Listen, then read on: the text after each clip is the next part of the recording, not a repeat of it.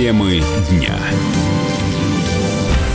Меня зовут Михаил Антонов. Здравствуйте. МИД Украины разъяснил запрет ездить в Россию по внутреннему паспорту. Это связано с дополнительными гарантиями для граждан, заявил министр иностранных дел Украины Вадим Пристайко.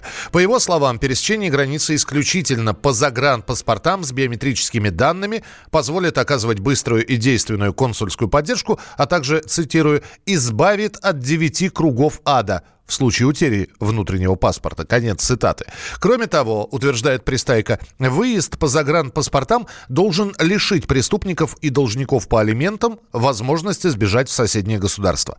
Однако зампред Комитет Госдумы по делам СНГ Константин Затулин считает, что правительство Украины своим решением пытается до минимума сократить контакты между жителями двух стран.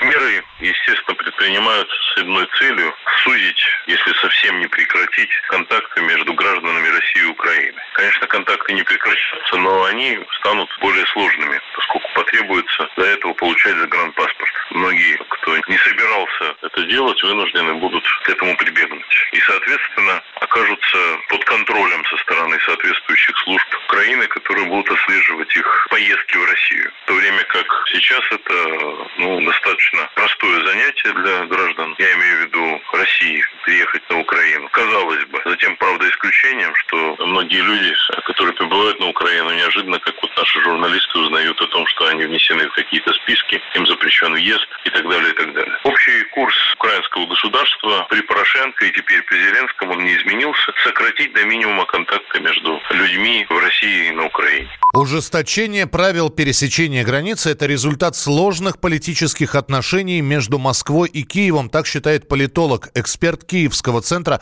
политических исследований и конфликтологии Антон Финько. Я думаю, что она отражает э, крайне сложный амбивалентный характер взаимоотношений между двумя странами. Подлинный детант не наблюдается, отношения остаются достаточно напряженными, и, к сожалению, это весьма долгосрочный тренд, когда обе стороны делают время от времени шаг вперед, э, два шага назад э, на фоне сохраняющегося высокого уровня напряжения и того, что на самом деле украинско-российские отношения в период э, обретения независимого статуса этими двумя странами являются опосредованными всегда с отношениями с западными столицами, с ведущими западными геополитическими центрами. Психологическое значение, но, конечно, для Украины это э, любые, скажем так, ужесточения в э, этой сфере чреваты возникновением новых проблем для мигрантов, для трудовых мигрантов, для тех э, людей, которые трудятся в России. Ну,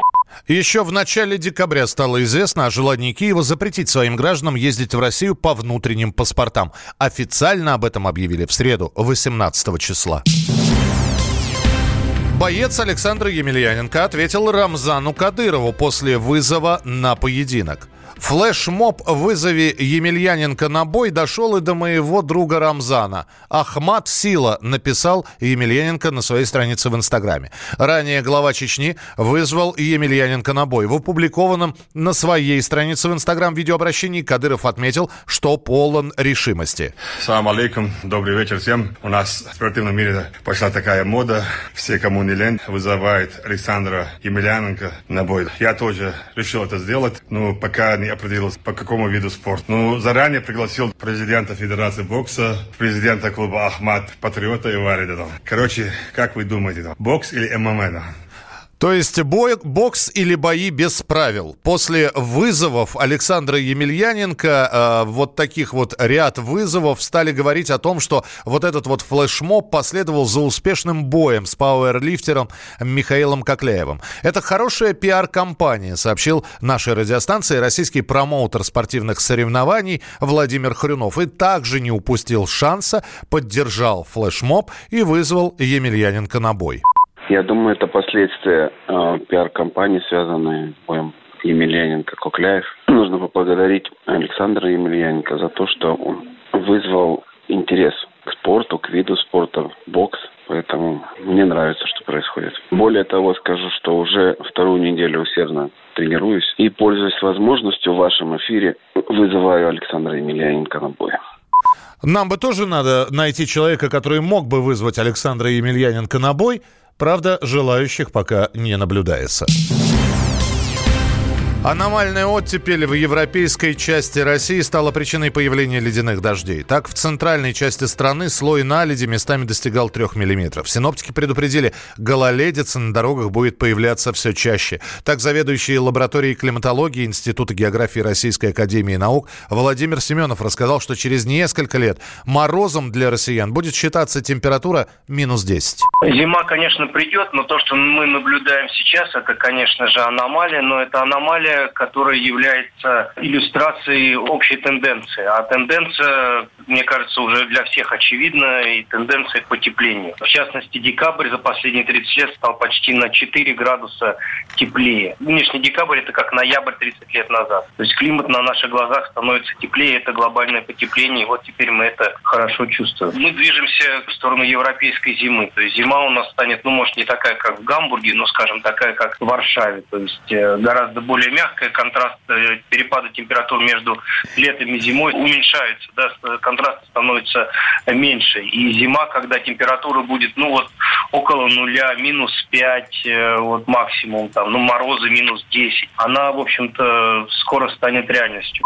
Также климатолог рассказал, что вот эти вот погодные изменения заставят подстраиваться под себя и сельское хозяйство, которому предстоит менять сроки своей работы, используемые технологии и механизмы. По словам синоптиков, эта зима, зима 2019-2020 годов, может стать самой теплой в истории метеонаблюдений. Российские зрители назвали лучшие фильмы года. Рейтинг опубликовал проект киномейл.ру. Эксперты анализировали данные по статистике сборов и по количеству оценок, которые фильму выставляли. Первым в списке оказалась финальная часть «Мстителей». В тройку лидеров также вошли «Джокер» и «Однажды в Голливуде». Специальный корреспондент «Комсомольской правды» Денис Корсаков. Подробнее. Это абсолютно народные фильмы. «Мстительный финал» действительно был самым ожидаемым фильмом года, и э, это было ясно еще в прошлом году, потому что все, знали, все ждали, чем все это закончится, когда в прошлом фильме половина героев поубивала, и все э, хотели увидеть своими глазами, как они в новом фильме воскреснут, и они очень эффектно воскресли, и поэтому, безусловно, да, «Мстители. Финал» — это самый популярный, самый народный фильм года.